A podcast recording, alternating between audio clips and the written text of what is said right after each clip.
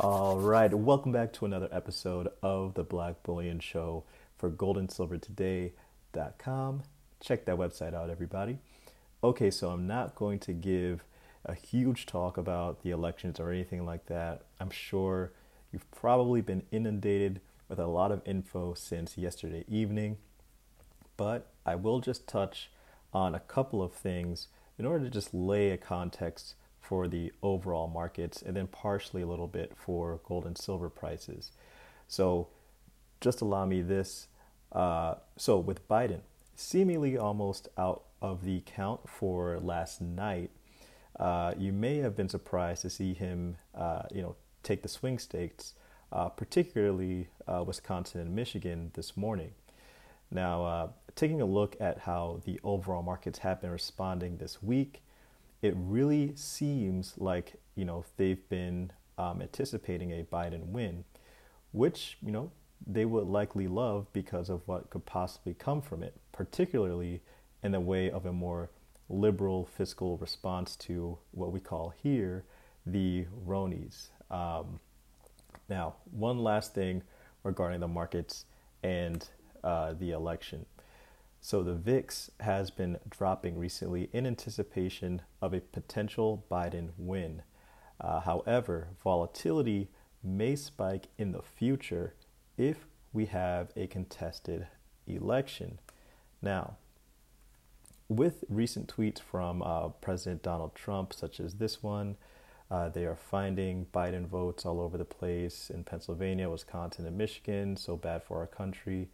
Uh, with recent tweets like this from um, Trump today, a day after the election, uh, you know, he may be trying to build up a case for, you know, a contesting of the election, which would be pretty um, interesting. Now, if the VIX rises in response to that, gold and silver would likely respond to the downside as it has anytime the VIX has been elevated.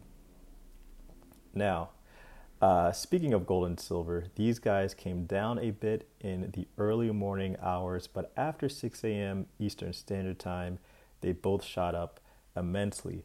But after the opening bell, uh, the, the, the the trend changed to the downside. But you know, scrolling down a bit here uh, to their moving averages.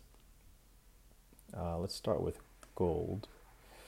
Um, so taking a look at their moving averages, you know, unless we have a strong positive catalyst to kick us out of this overall multi-month trading range, it seems as if the 50-day um, continues to trend down as the 100-day trends up.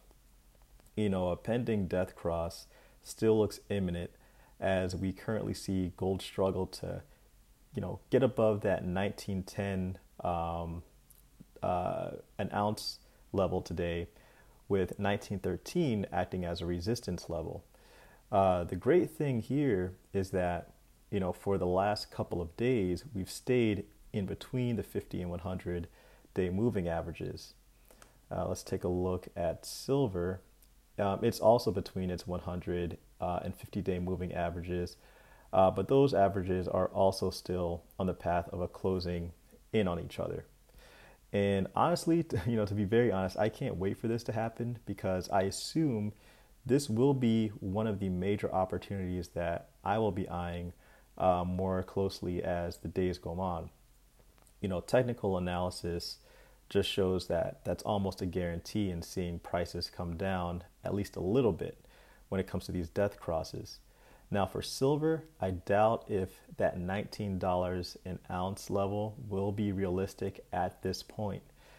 Uh, I know a lot of people are, are aiming for that, but just take a look at the 200 day moving average. You know, that would be the next support level that we would um, hit when we're kind of comparing the 50, 100, and 200. It's basically, you know, you know, it's basically, you know, uh, math. You know, if you're uh, if you're waiting on a on a dip here. Um, uh, but you know, for example, I took a look at um, SD Bullion's uh, uh, American Silver Eagles here, um, and you know, we're currently dealing with a 20% premium. And if you get 1 to 19 coins, that'll be roughly around $28.63. Um, currently with spot where it is, that's about $4.77 $4.77 over spot. So if silver spot drops to $20 an ounce, that may bring us to $24 for 1 to 19 coins on SD Bullion. So that dream of a huge drop may need to be put on the back burner until we get an overall maybe market-wide drop similar to what, you know, we saw back in March. And even in that case, we get to deal with some astounding premiums. So to really take advantage of the coming death cross, and it's not like a huge advantage, but it's something that I've been eyeing, and also for other reasons too.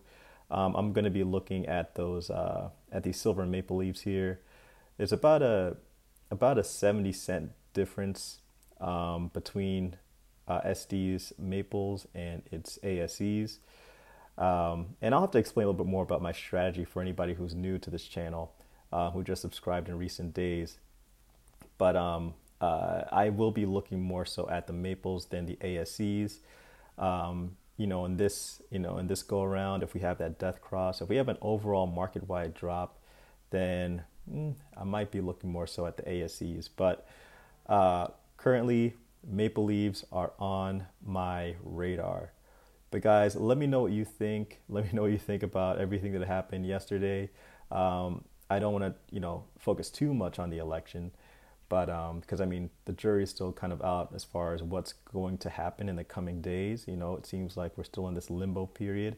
But let me know what you think in the comment section below. Thanks again for watching. Please hit that like button. Please subscribe if you're new. It's Black Bullion for goldandsilvertoday.com.